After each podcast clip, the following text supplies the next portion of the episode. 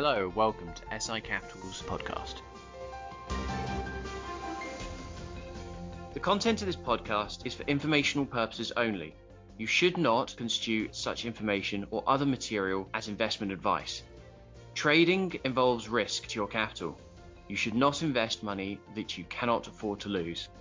SI Capital is regulated and authorised by the Financial Conduct Authorities and a member of the London Stock Exchange. Hello and welcome to an SI Capital roundup with myself, Charlie Stephenson, geologist at SI Capital. And today we're being joined by Neil Herbert, chairman of Atlantic Lithium. And we're going to be diving a little bit, I guess, into uh, this Monday's RNS. Um, I'm talking about, I guess, three points. Canaccord being um, appointed.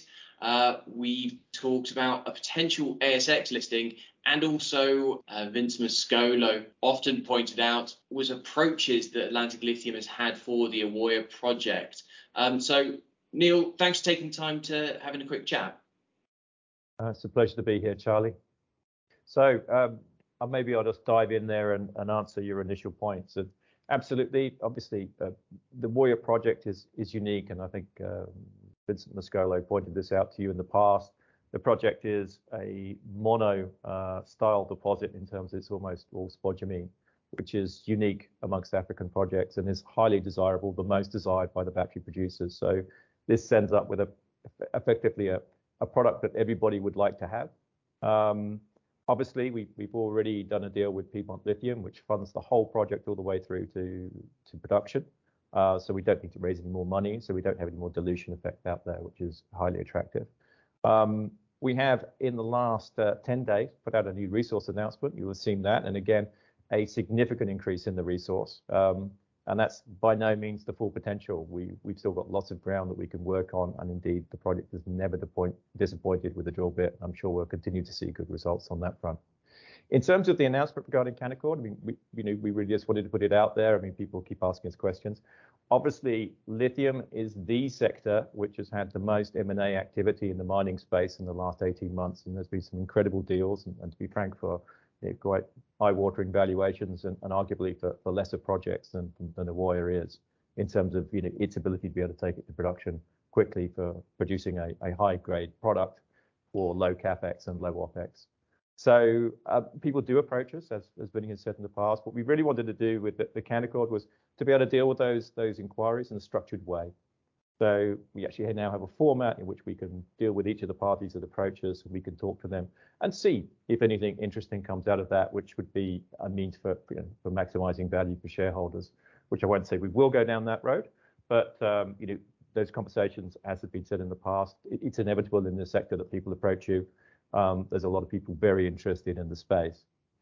Talking about the ASX listing, in many ways, it's more the same. It's a way of achieving a better valuation for shareholders. Um, and it's no disrespect to London market, but if you look at the ASX market, the valuation for lithium companies are much better valued in that market than you see in the UK.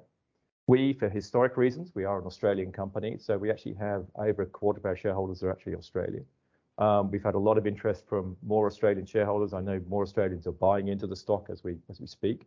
So what we're actually looking to do is see if we can put it onto the ASX and provide a new liquidity event on that market. And we think that's a means also for, getting significant revaluation and better recognition of the value of the project as it stands out. I think it will stand up very well uh, against comparables on the ASX market, which are are valued considerably higher than they were today.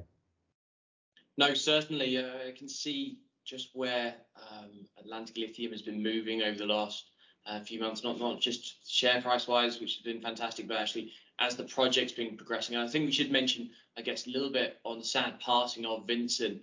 Uh, fantastic CEO, but also a really nice guy. And one of the things he's left as a real legacy has been this uh, Ewoyaa project, and he almost made himself redundant in what the team he put together. And it's been great how that project's just continued ticking along. What is the percentage of Ghanaians you have working on that asset? Well, we're actually um, we're, we're 98% indigenous in terms of our team, so it's overwhelmingly local Ghanaians who are running the project. We have a number of experienced professionals. That Ghana is actually a very good country for this because it has a long mining history. Uh, mainly in gold. The reality is, one of those things is that the government's very keen to see a diversification in terms of the minerals that they're exploiting in countries. So this lithium project will be very welcome. But we have a great team and we have great partners on the ground. So it, it's full tribute to them, you know, which the speed at which this project is is moving forward and the momentum it currently has. Um, and as you say, everybody involved in the, company, including myself, we were there because you know we were involved in working with Vinny but he built a fantastic structure. I mean, and, and as chairman, I must say, I, was very pleased when you know had to review, unfortunately, where we were with the company after Vinny's passing. You know, he put together a fantastic team of people and also committed to the project. Uh, it's, a, it's a full tribute to to everything that he did that the company's able to move forward so quickly. And as it stands today, as I say, I mean, we've got lots of news flow coming up with from more results from the drill, but more importantly, we, we've got um, beginning of next quarter, we should have the pre-feasibility study. So the pre-feasibility study uh, is really two things, I suppose, a reevaluation of the economics. And as you're aware, we previously did a scoping study, which is more preliminary analysis of the economics. And that came up with around $800 million worth of, of NPV. Um, if you, you if you look at the situation today, we now have a much bigger resource. Obviously, last week we significantly increased the resource. Plus, of course, the, cost of lithium has changed substantially. So when we did that last study, we were putting in $900 a, unit for lithium, and currently it's over $5,000. So this is a huge change in, terms of what the market valuation of the, potential economics of the project are. Following on from that, the team on the ground is doing all the permitting. So we'll be putting in our mining license application. And early next year, we'll be doing the full definitive feasibility study, following which the, mine build starts. And as I said before, that's fully funded by Piedmont, so we don't need to dilute existing shareholders for that. Quite exciting times for Atlantic Lithium. Certainly, uh, still value to be added from that. But um, we touched there on Ghana quickly, but I know you're on the board of a couple of other West African countries, and I think it might be worth just touching on the region as a, a jurisdiction in, in general? I don't know if there's much you can comment on that. Yeah, I mean, the reality is I, I currently work across um, Ghana, Ivory Coast, and, and, Liberia, and I've worked elsewhere in West Africa before.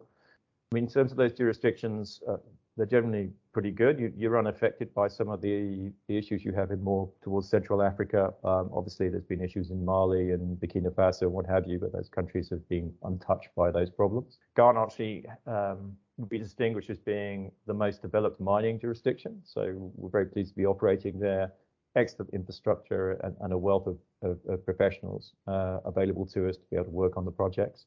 Ivory Coast, uh, I think, is a very exciting place to be. It's um, come on very well in the last 10 years. Um, there's lots of opportunity, and, and, partly because it's been less developed in the past, that there's more uh, opportunities to new new projects. So I'm very active on another lithium project there, which is Firering uh, strategic, which uh, the ticker is FRG.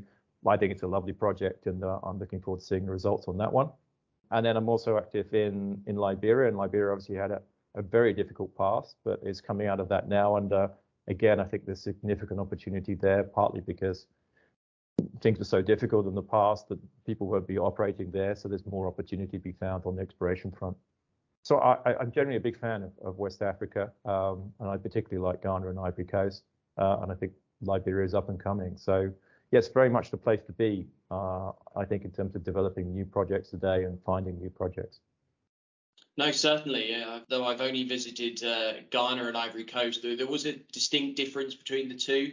Um, being Ghana is much more developed, um, but Ivory Coast, like I said, very much uh, up and coming exploration. Well, it is well explored.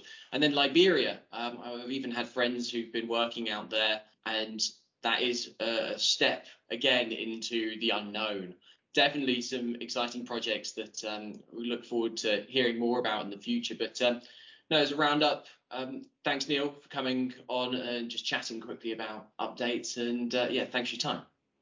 Thanks, Charlie. Look forward to talking again. Much appreciated. The content of this podcast is for informational purposes only. You should not construe such information or other material as investment advice. Trading involves risk to your capital. You should not invest money that you cannot afford to lose. SI Capital is regulated and authorised by the Financial Conduct Authorities and a member of the London Stock Exchange.